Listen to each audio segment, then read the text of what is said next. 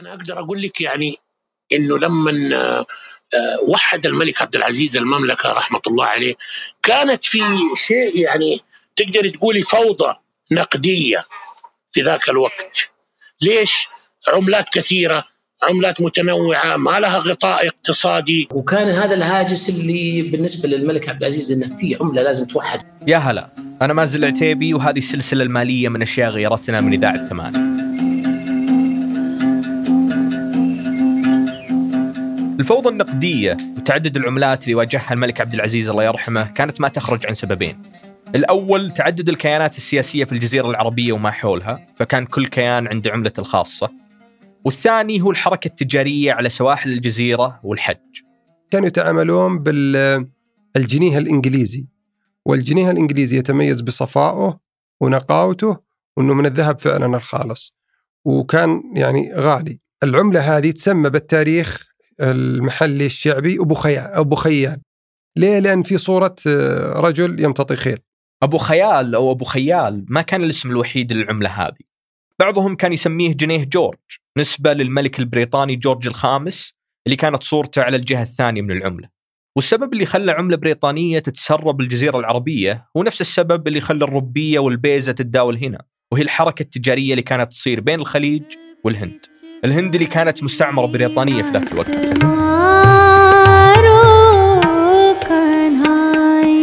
لكن موضوع الربية ما وقف هنا وبس. أصدروا عملات ورقية بالربية وحطوا عليها التقسيم زد هذا عبد الله الدوسري مهتم وهاوي جمع عملات وصاحب كتاب البدرة. والإصدار اللي يتكلم عنه هو الربية الخليجية. التقسيم زد هذه عملات ربية تستخدم في الخليج العربي. فقط. نعم. وطبعا ما كانت هالعملتين هي اللي موجودة بس. فبحكم النفوذ العثماني وتمدده في الجزيرة والمنطقة كان العملات نصيب كذلك. كانت في عملات الغازي يسمونها الغازي اللي هي العملات العثمانية. والغازي مسمى السلاطين العثمانيين كانوا يقول كالغازي محمد الفاتح الغازي سليمان الأول. فيسمونها الغازي. وفي من العملات العثمانية تسمى المجيدي. المجيدي هذا تعرف على مسمى على السلطان عبد المجيد. وذكرت لك بيت بن لعبون بقصيدته الشهيرة آه، آه، سقى صوب الحياة مزن انتهى ما على قبر بتلعات الحجازي يعطرها البخاتري والخزامة وترتع بها طفلات الجوازي. أبو سمرة على على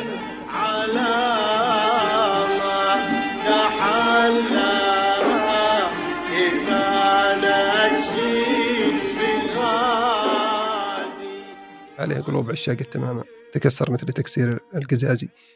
وش يقصد؟ يقول أبو سمرة على خده علامة تحلاها كما نقسم بغازي لأن الجنيه الغازي أو اللي يسمى الغازي أو العملة هذه منقوشة نقش فيها صورة السلطان أو صورة الخيل أو صورة إذا فيسمونه يوصفونها يتغزلون فيها. كل العملات اللي ذكرناها قبل شوي كانت منتشرة في أغلب مناطق الجزيرة العربية. لكن في عملة كان انتشارها محدود في الجهة الشرقية منها. فحسب آه، ما ذكر أخونا نزار آه، العبد الجبار في كتابه يقول ان هي كانت في الكويت وكانت في الأحساء وكانت في البحرين. إذا ما إذا ما خانتني الذاكرة نعم. فهذه لها شكل معين. العملة اللي يتكلم عنها عبد الله هي طويلة الحسا ومن اسمها تقدر تتوقع كيف كان شكلها. هي كانت قطعة معدنية والظاهر إنها من الفضة كانت زي يعني زي ما أقول لك أنبوبة كذا ومنحنية. مثل الخطاف أو مثل يعني واضح فيها إن هي إيش؟ إن هي ماخذة منحنى. وفي شيء منحنى أكثر يعني أكثر من منحنى في نفس العملة. لكن هي الفكرة كلها إنه آه، قطعة معدنية ومثنية. إلى الحين كل العملات اللي استعرضناها كانت مجرد عملات للتداول. لكن في عملة كانت هي الأشهر في الجزيرة. من شهرتها عندهم كان لها أسامي كثير. أبو شوشة وأبو ريش وأبو راسين. كانت هذه عادة العرب إذا صار الشيء له مكانه عندهم إنهم يسمونه بأسامي كثير. وهذه المكانة بعد كانت على هيئة إن الرجال والنساء أخذوها زينة يزينون بها ملابسهم وأسلحتهم. قبل العصر السعودي وهذا جانب مهم كانوا يتبادلون في في عملات نسمعها كثير من شيباننا الفرنسي. ما يقولون الفرنسي الفرنسي يسمونه. الفرنسي هي حقيقة ما هي فرنسية هي نمساوية. وهي العملة المعروفة المشهورة العالمية اللي هي عملة ماري تريزا. واحدة من أهم الأسباب اللي خلت عملة ماري تريزا تنتشر هو أنها كانت من الفضة الخالصة. والسبب الثاني والأهم هو جودة صناعتها العالية اللي كانت تخلي من الصعب أن أحد يزورها. فكانت واحدة من الطرق اللي الناس يتأكدون فيها أن العملة أصلية هو أنهم يعدون الريش واللآلئ المنحوت عليها. وما كانت الفوضى النقدية تقتصر على هالعملات بس. في الحج كان كثير من الحجاج يجون من أماكن مختلفة بطبيعة الحال كان الكل يجي ومعه عملته. وهالشيء كان يضاعف الفوضى المالية أكثر وأكثر. وإحنا قاعدين نسجل مع المؤرخين طحنا على واحدة من أغرب العملات اللي ما كان يخطر ببالنا أنها توصل الجزيرة. كان في فترة من الفترات وأنا أحب أقرأ عن الرحالة مثل رحلة داوتي ومثل رحلة آه، العقيد عبد العزيز. العقيد عبد العزيز هو ضابط استخبارات روسي مسلم. وثق رحلته للحجاز لما أرسلت الإمبراطورية الروسية في القرن التسعة عشر عشان يشوف لأي درجة فريضة الحج تشكل خطر على المصالح الروسية في ذاك الوقت. فشدتني إني أنا قاعد أشوف التقرير الاستخباراتي اللي كان يسويه وهو في رحلته إلى الحج في القرن التسعة عشر فهو من ضمن التقرير الاستخباراتي في هذيك الأيام.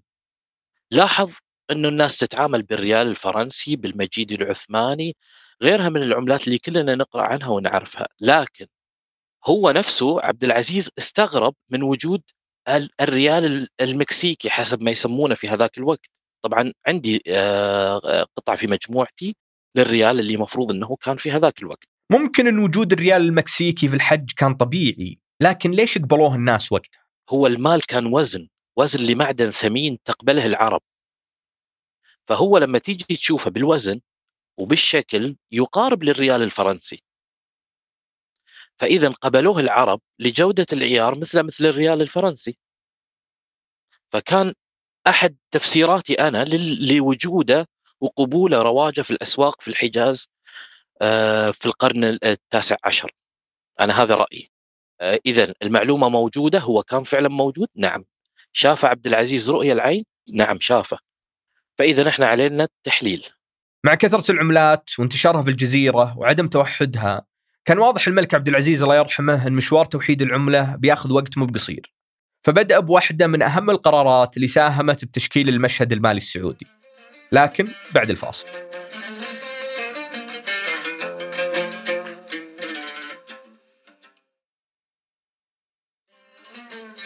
قبل الفاصل كنا نتكلم عن واحد من أهم القرارات اللي أصدرها الملك عبد العزيز الله يرحمه. وهالقرار كان عبارة عن دمغ العملات المتداولة في السوق. كان هدف الملك عبد العزيز من عملية الدمغ هو أنه يفرض سيادته على المناطق اللي تحت حكمه. فقبل 1922 كان الدمغ على العملات بكلمة نجد فقط لأن الحجاز كانت تحت حكم الشريف حسين بن علي. وقتها الشريف حسين كان مانع تداول العملات الأجنبية في الحجاز. لكن في 1925 لما ضم الملك عبد العزيز الحجاز لحكمه أجاز تداول العملات هذه لكنه دمغ عليها كلمة الحجاز.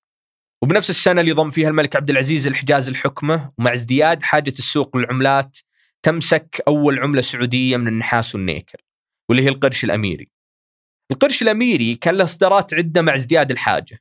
من الأشياء اللي كانت تتغير في بعض الإصدارات هو اسم الملك عبد العزيز. فمرات يكون عبد العزيز بن عبد الرحمن الفيصل آل سعود ومرات عبد العزيز بن عبد الرحمن الفيصل. نقطة التحول الكبيرة كانت في سنة 1928 لما أصدر الملك عبد العزيز أول قانون ينظم الوضع النقدي والمالي في البلد. وكان أبرز شيئين في هالنظام هو إصدار الريال العربي السعودي ومنع التعامل بالعملات العثمانية تماما. وسك إنه آه، الريال هذا وسمي الريال العربي. وسك ريال ونصف وربع ريال. ول- ولأول مرة ربط بالجنيه الإنجليزي. ال- طبعا ليه ربط بالجنيه الإنجليزي؟ اللي فيه اعتبارات لازم ننتبه لها. الاعتبارات هذه آه، آه، التعاملات الخارجية في الموانئ والبحار والت- والتجارة كانت في الجنيه الإنجليزي. ولأن الريال المجيد العثماني كان دارج بين الناس. تعمد الملك عبد العزيز أنه يخليه من الفضة الخالصة. زيه زي الريال المجيدي. بنفس الوزن والقطر حتى يلاقي قبول أكبر عند الناس. استمر سك الريال العربي والقرش الأميري لحوالي 13 سنة. لكن المعلومة الغريبة اللي ما عرفتها إلا من منصور هي العملة اللي سكت في 1370 هجري الموافق 1951 ميلادي. سك الجنيه السعودي الذي تم العمل به 1372 جنيه؟ جنيه سعودي. ما بين السك ونشر العملة في السوق كان في مدة سنتين. سبب هالتأخر هو الاستشارة اللي قدمها آرثر إن يونغ. أحد المستشارين الماليين اللي كان يفضل تأخير النشر لحين انشاء مؤسسة نقد تدير وتنظم الشأن المالي في السعودية. فأنشئت مؤسسة النقد العربي السعودي اللي بنفس سنة إنشائها نقلت العملات من المعدن للورق. وخلي أقول لك قصة العملة الورقية وأنا استغربت حقي حسيت إنها متأخرة. أول عملة ورقية بدأت ما يسمى آه، آه، إيصال أو شيك الحجاج 10 ريالات للحجاج لأنهم ما استطاعوا تعرفي شنو نقود كبير وده فيبدأ الصرف بالتنقل بالحجاج فأعطوهم العملة الورقية السعودية هذه. صحيح ان صلاة الحج ما كانت هي العملات الورقية الرسمية لكنها كانت هي الجسر اللي حاول يمهد الادراج العملات الورقية بين الناس. وهالموضوع اخذ تقريبا تسع سنوات حتى تصدر أول عملة ورقية رسمية. الناس كانت يعني ما مش حابة فكرة الورق. ورقة فقط ورقة. إيش أسوي فيها؟ في الأخير أنت قاعد تحول فكرة تماما بس عدم التقبل هذا ما طول والناس تعودت على الورق أكثر بكثير من النقود المعدنية. ما في دليل على هالشيء مثل نفور عدد كبير من الناس من عملة النص ريال اللي ارتبطت في ذاكرة كثير منا بالعلك. تشتري أغراض يبقى لك نص ريال فتاخذ بقيمة علك. بس التوجس من العملات الورقية رجع لفترة بسيطة في عهد الملك فهد الله يرحمه. نختم بهالسالفة من منصور ونذكركم إن في نهاية الحلقة مقتطف من حلقة الأسبوع الجاي. نشوفكم على خير. نقلة مهمة كانت ظهور ال 500 في عهد الملك فهد الولي أول مرة في عام 1404 1984 ظهرت عملة الملك فهد وكانت مثل عملة الملك خالد اللهم إنها ظهرت فيها ال 500 ريال ورقة واحدة. يا الله أنت تصور الموظف راتبه 2500 ياخذ خمسة أوراق. ف أنا أذكر موقف صار لي يعني كنت وقتها في الابتدائي وواقف باخذ من الصيدلية ورجل كبير كذا مو كبير يعني في آخر الشباب كذا في نهاية الثلاثينات والصيدلي راح يجيب الاغراض ما أدري وش ما لقى صرف وزي كذا. قال والله ما معي يقول له معي 500 ريال.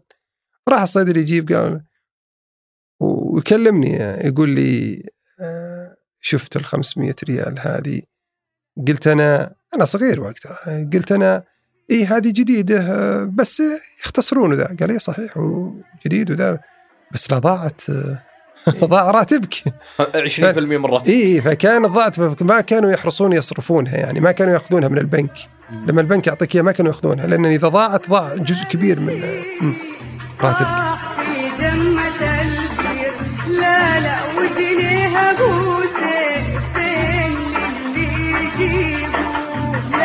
شكرا لمصرف الراجحي على رعاية هذه الحلقة اللي كانت من بحث وإعداد الرائع منصور العساف. شكرا لضيوفنا الأستاذ سعود عبد الغني الأستاذ عبد الله الدوسري والدكتور محمد المسهر. أنتج هذه الحلقة وحررها أيمن الحمادي هندسة صوتيا محمد الحسن وأشرف على إنتاجها سحر سليمان وأبو ريش ثمود محفوظ.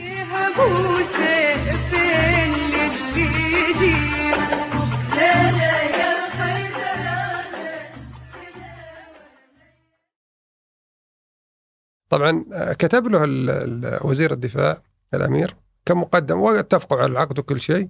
فهو كان يصف حالته عثمان أحمد عثمان يصف حالته إنه ما تبقى معه شيء إنه يسدد الآن حق الفندق هو زميله مع مهندس زميله. يقول ما تبقى معي شيء. حتى موظف الفندق موظف البنك لما جيته قبل قبل ألتقي بالأمير بيومين يقول يعني ما عبرني ابدا نظرا لما توقع إني رجل بسيط وزي كذا.